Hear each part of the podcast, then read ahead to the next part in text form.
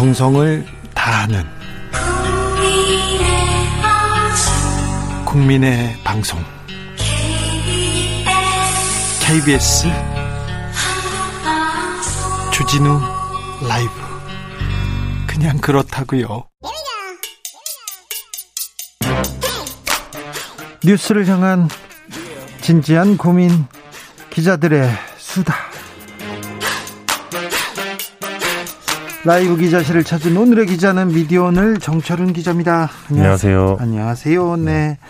자, 오늘은 어떤 이야기 준비하셨어요? 어, 최근에 한 KBS PD가 저한테 네. 철우나 우리 어떻게 되는 거니 이렇게 물어보더라고요. 제 네. 친구인데 어, 또 다른 이 MBC 후배 기자는 저한테 네. 이 파업을 지금까지 한 번도 안 해봤는데 네.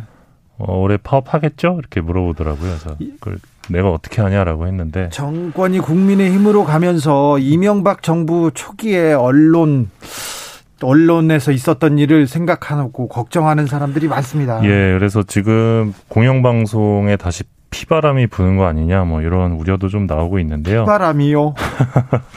예, 왜 그, 제가 이렇게 춥죠? 그 전국 언론 노동조합이 그 윤석열 당선인을 향해서 어, 이명박 박근혜 정권 시절에 전위대를 앞세워 다시 공영방송에 피바람을 일으키고 어, 조중동 언론 재벌을 위해 종편 규제를 완화하며 어, 민영방송을 자본가 사주의 들러리로 보장해줄 어, 거대 미디어 부처의 신설이 머지않은 것 같다 이렇게 우려를 했는데요. 우려가 우려에서 예. 끝나기를 바래봅니다. 예, 지금 윤석열 당선 이후에 어, 특히 방송가에서 이명박 정부 시절의 방송 장악이 어, 되풀이되지 않을까 우려하는 목소리가 좀 있습니다. 네. 어, 민주언론 시민연합의 경우는 이 윤석열 당선인이 내놓은 공약 중에 이 공영 방송 공정성 강화 어, 부분이 있습니다. 아, 여기 보면 이 정치적 중립성과 신뢰성을 보장하기 위해 어, 다양한 장치를 마련하겠다라고 이제 공약을 했는데 네. 이 공약이 공영방송의 근간을 흔드는 또 참사로 이어져서는 안 될 거다. 네. 아, 이게 민원연의 주장이었고요. 예. 그리고 이제 기자협회, 뭐 PD PD 연합회 이렇게 섞여 있는 언론 현업 여섯 개 단체도 어, 긴급 기자회견을 열었습니다. 이번 주 월요일 날. 네. 어, 그러면서 이 윤석열 후보 캠프에 있는 언론계 출신 인사들의 다수가 이명박 박근혜 정권 시절에 수사기관, 정보기관을 동원해서 이 조직적인 언론 탄압, 방송 장악에 앞장섰던 이 분리수거 대상자들이다 이렇게 비판을 하면서 어 이미 윤석열 당선인은 그러니까 당신은 후보죠. 대권 후보 자격을 상실했다 이렇게 주장하기도 했습니다. 대선 직전에 예. 엄청나게 강경한 발언을 쏟아냈거든요. 그래서 우려가 예. 좀 커졌어요. 예, 맞습니다. 윤석열 당선인께서 지난 6일이었죠. 유세 현장에서 이 민주당 정권이 강성노조 전위대를 내세워 가진 못된 짓을 다 하는데 그 천병 중에 천병이 언론 노조다 이런 주장을 했기 때문인데요. 참 언론 노조나 이 노조에 대한 고민이 사실 깊지 않았거든요. 윤석열 당선인이. 네. 근데 이런 얘기를 이렇게 한 거는 주변에서 어떤 분이 이렇게 설명을 하셨겠죠. 예. 그래서 좀 걱정이 되는 네. 된다는 분들이 좀 있습니다. 예, 그래서 지금 민, 언론 노조의 경우는 우리는 민주당에 전이 되었던 적이 없다. 지금 윤석열 후보가 허위 사실을 주장해서 명예가 훼손됐다. 이러면서 어, 지난 화요일 예, 서울지방경찰청에 어, 윤 후보를 형사 고소한 바 있습니다. 네, 근데 대통령이 됐으니까 네. 경찰이 뭐 조사할 리는 좀 만무합니다. 그게요. 1220님께서 낙검수 2탄 안 나오게 윤석열 새 대통령님 좀 잘해주세요 얘기합니다.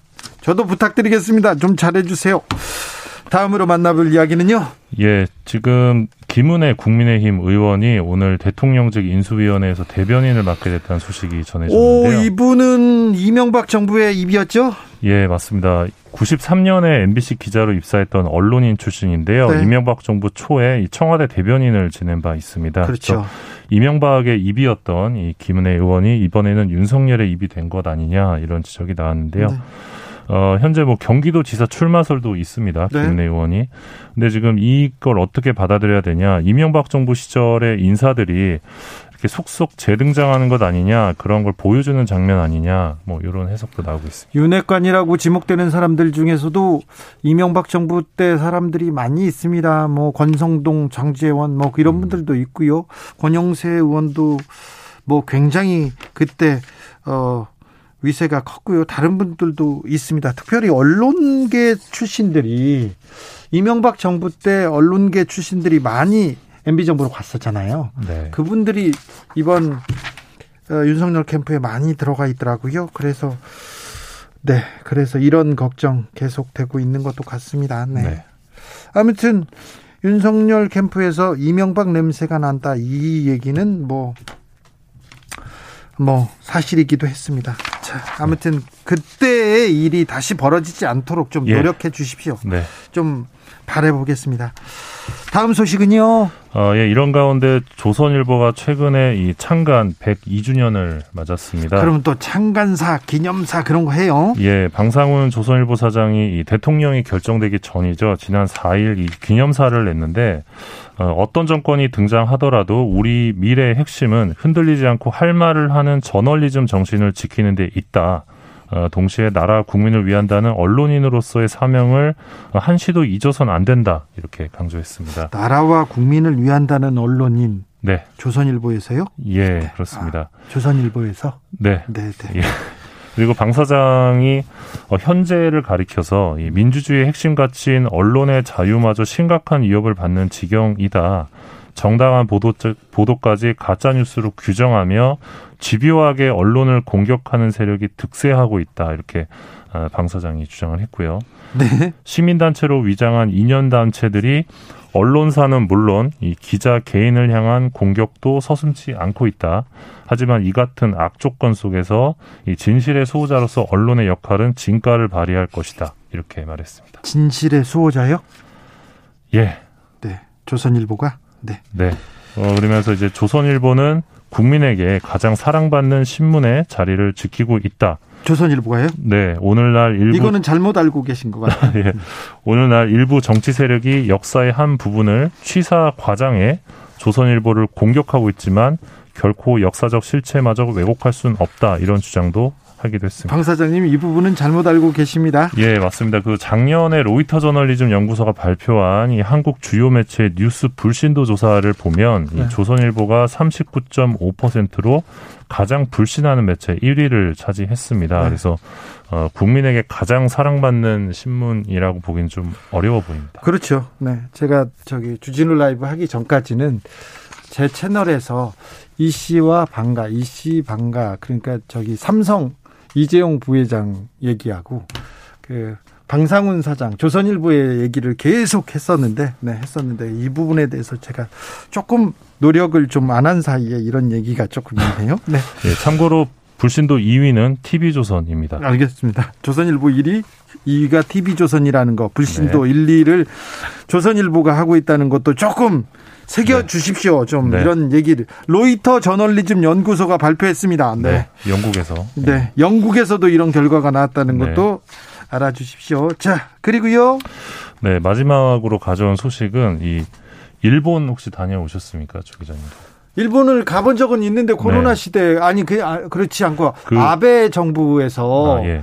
어 혐한 정서를 키웠을 때부터는 못 갔죠. 아, 예. 안 갔죠. 그 일본에 여행을 가면 꼭 들리는 이 할인점이 있는데 돈키호테라는 곳이 있습니다. 아, 있죠. 네. 예. 알죠. 네. 유명 할인점인데 여기에서 작년 말 12월부터 이 지상파 TV가 나오지 않는 텔레비전을 판매하고 있는데 아, 이게 그래요? 큰 인기를 얻고 있다고 인기예요? 합니다. 예. 네.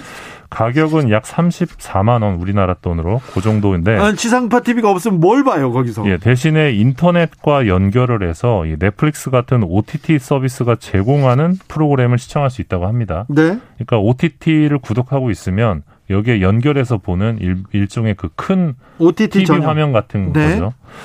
근데 이게 지상파 수신 튜너가 달려있지 않기 때문에 일본 공영방송인 NHK나 민영 지상파 방송은 볼 수 없습니다. 예. 근데 이 TV가 2월 어, 초까지 1억엔 10억 원 이상의 매출을 올려서 인기네요. 예, 주목을 받고 있다고 합니다. 네. 근데 이 인기 비결을 이제 한국일보가 분석을 했는데 네. NHK의 수신료를 지불할 필요가 없다는 점이라고 합니다. 네. 이 우리나라와 달리 NHK 수신료가 지상파만 볼 경우에는 월 1,225엔 약 13,000원이고요. 위성 방송까지 하면 2만 3천 원이라고 합니다 한 달에. 2, 만 5천 원 정도 되네요. 예. 근데 지금 KBS 수신료가 지금 월 2,500원밖에 안 되거든요. 아, 거의 다섯 배 이상 비싼 겁니다. 다섯 배에서 열 배 비싸네요. 예, 그래서 뭐 요런 걸 피해갈 수 있다는 점이 매력적이라고 하고요. 예. 근데 지금 일본 총무성 발표에 따르면 이 가구당 인터넷 이용 시간이 TV 시청을 넘어가면서 시청 시간을 넘어가면서 이제 여기도 한국과 마찬가지로 인터넷을 통해 다 보는 거죠. 그러다 보니까 점점 이 지상파 멀어지고 있는 건데 어, 이렇게 되면 NHK가 이 수신료를 걷기가 점점 힘들어지겠죠. 사람들이 네. TV를 안 보게 되니까. 어, 그래서 지금 일본 내에서는 이제 NHK가 지상파 수신 튜너가 없는 TV는 물론이고 스마트폰이나 PC에서도 NHK 콘텐츠를 제공하고 의무적으로 이제 수신료, 시청료를 징수할 방법을 어, 찾아낼 것이다 이런 전망이 나오고 있다고 합니다. 그래서 이게 우리나라에도 언젠가 좀 도래할 수 있는 미래가 아닐까 싶어서 네, 가져와 봤습니다. 말씀 잘 들었습니다. 기자들의 수다 미디어 오늘 정철훈 기자와 함께했습니다. 감사합니다. 고맙습니다.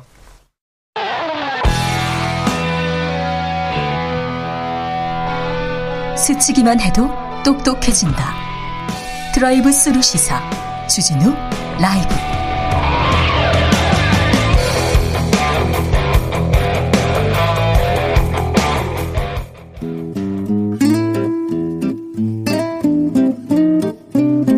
현실의 불이 꺼지고 영화의 막이 오릅니다. 영화보다 더 영화 같은 현실 시작합니다. 라이너의 시사회. 영화 전문 유튜버 라이너 어서 오세요. 네, 안녕하세요. 네, 오늘은 어떤 이야기 해볼까요? 네, 아, 뭐, 이제 지난 20대 대선이 지나서. 이번 주에 가장 큰 일이었죠. 예, 그래서 윤석열 당선인이 20대 대통령으로 당선이 되셨는데요. 네. 어, 그, 참, 국민들의 선택은 항상 그래도 옳다는 생각이 들고, 제가 사실 정치에 대해서 잘 모르기 때문에 전문가가 아니라서요. 이런 이야기를 하기에는 적합하지 않지만, 그래도 저는 언제나 여기 시사회에서 네. 영화로 세상을 얘기하기 때문에. 그렇죠. 아, 우리가 새로운 리더를 선출한 거니까요. 네. 네. 좋은 리더란 어떤 리더인가. 예.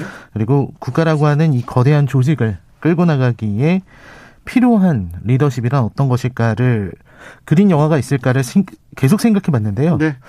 어떤 역사적 사실에 의거해서 설명하고 있는 영화가 한 편 있습니다. 바로 오늘 소개할 영화 Darkest Hour라는 작품입니다. 영화 Darkest 아워 윈스턴 처칠 얘기 아닙니까? 네, 윈스턴 처칠 이야기고요. 게리 올드만이라는 배우가 에이. 네.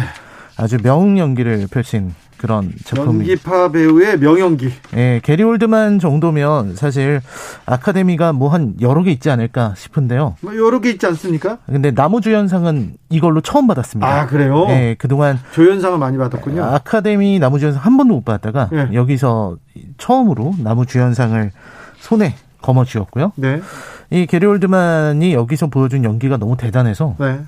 거의 뭐 윈스턴 처칠이 다시 되살아난 게 아닌가 네. 싶을 정도의 연기를 보여줬고요. 그냥 호평이 있었습니다. 네, 뭐 말투나 뭐 표정 이 정도가 아니고요. 거의 아주 세밀한 사람의 어떤 동작이나 이런 것까지 다 연구를 해서 이렇게 처칠이 긴장할 때 약간 입술을 삐죽삐죽하는 그런 디테일이 있는데 네. 그것까지 표현할 정도로 아주 대단한 연기를 보여줬습니다. 그동안 처칠 관련된 영화나 드라마가 많았고요. 그렇죠. 영, 명연기라는 게 명연기라고 이렇게 평가받던 연기자들이 또 있었는데 그걸 뛰어넘으려면 굉장히 또 노력했을 거예요. 네, 그렇죠. 뭐 외형부터 시작해서 처칠의 어떤 습관 뭐 이런 것들을 완벽하게 표현을 했다고 생각이 듭니다. 영화 속으로 들어가 보겠습니다. 네, 영화는 역사기 때문에 이게 1940년 네. 5월 9일에 이제 어, 영국 의회가 난리가 났습니다. 왜냐면 전쟁 직전이야. 전쟁 예, 전쟁이 뭐 일단 영국은 아니지만 옆에서는 이미 전쟁이 났고 어, 뭐 난리가 나는 상황이거든요. 네. 그래서 이 상황에서 이제 당시 총리였던 그 영국의 네빌 체임벌린이라는 총리가 어, 적합하지 못하다라는 네. 비판을 받았습니다. 네. 그래서 이제 당시 영국 의회의 야당이 결합해서 소위 여당이라고 하는 보수당, 보수 집권당과 대통합을 제안을 하는 거죠. 그리고 네. 그 대통합의 조건은 체임벌린 사퇴하고 네. 이 평화 시대에 어울리지 않았던 저 총리로는 안 된다.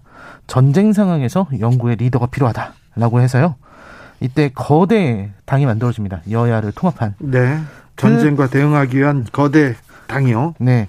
그 당에서 이제 추대한 어, 총리는 바로 그 사람 윈스턴 처칠이죠. 네. 어, 여기서 윈스턴 처칠은 영국의 해군 장관 이자 내각의 권력자이고요. 그리고 이 사람은 뭐 식사라든지 뭐 피우는 담배, 말투 모든 것에 있어서 굉장히 깐깐하고 고집불통이고 융통성 없는 그런 인물로 나옵니다. 성격도 고약해요. 아주 고약합니다. 네. 네.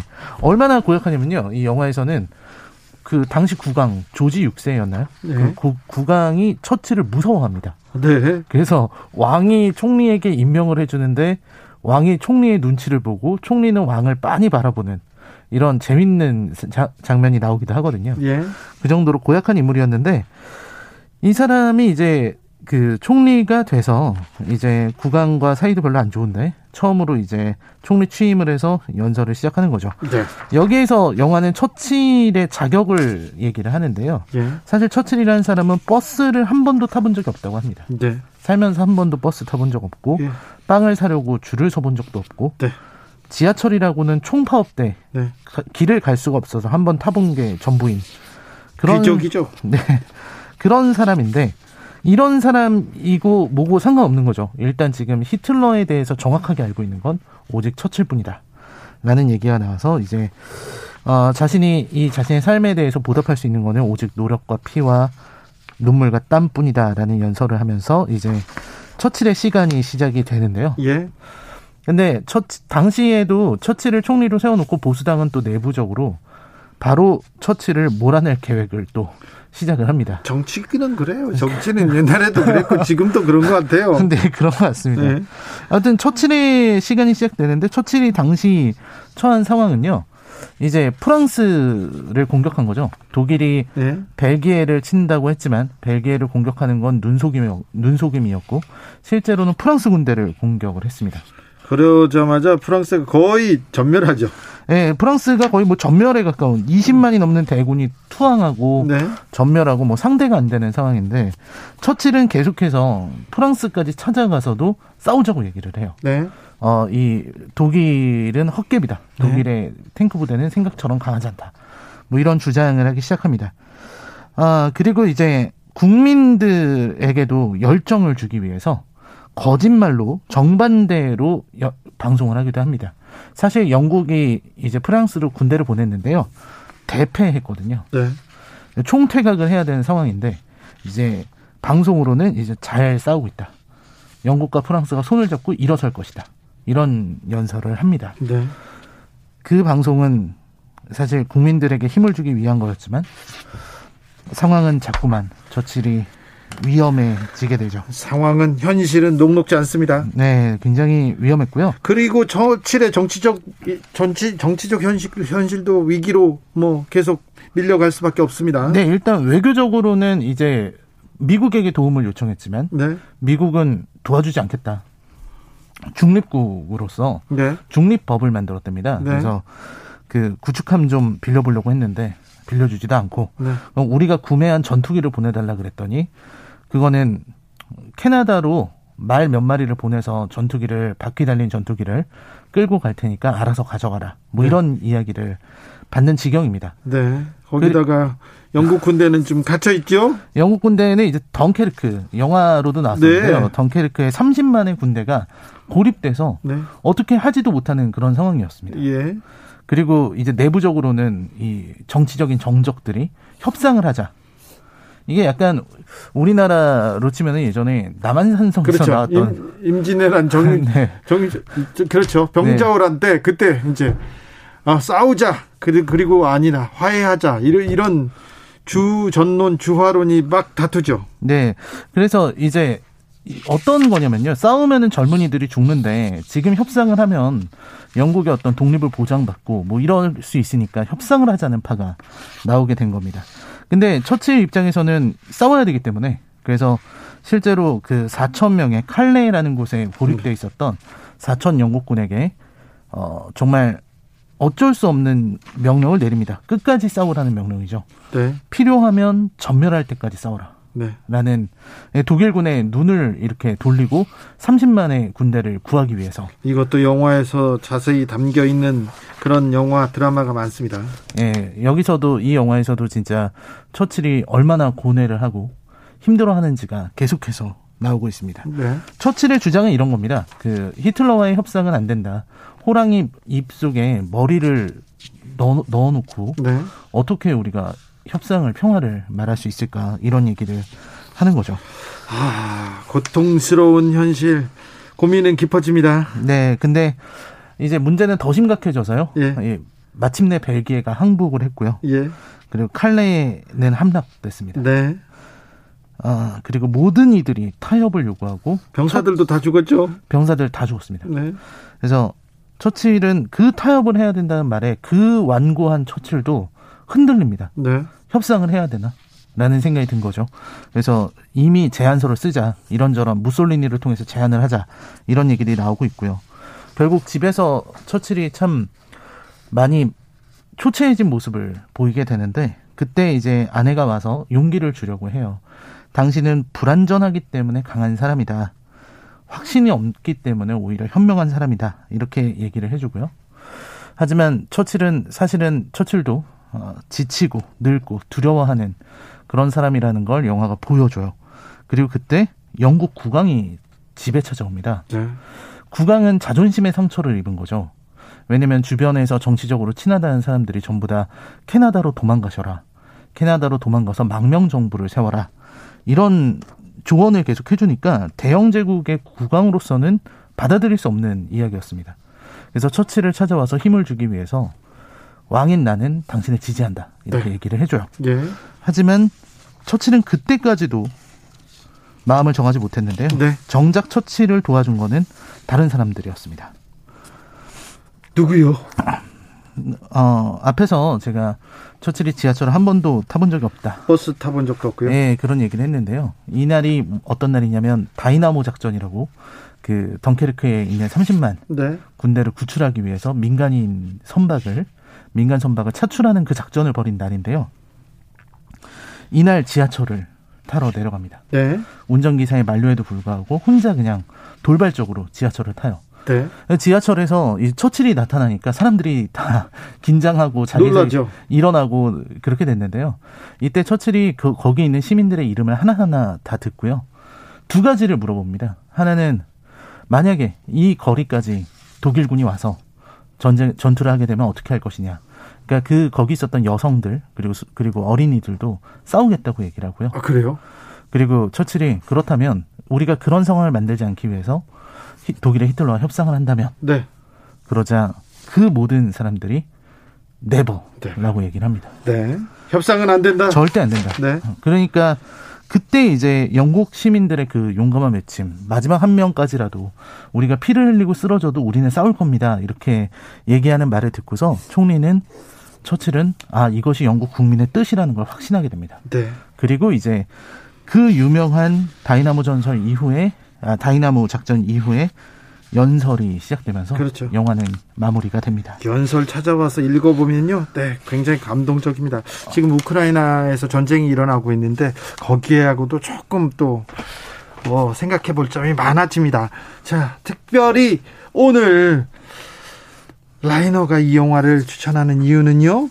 네, 세상이 위기에 처할 때마다 리더가 나타나고요. 네. 평시와 전시는 다르다는 생각을 합니다. 네. 사실 처칠의 이 이야기를 보면서 아까도 말씀드린 것처럼 리더에 대해서 생각하는데요.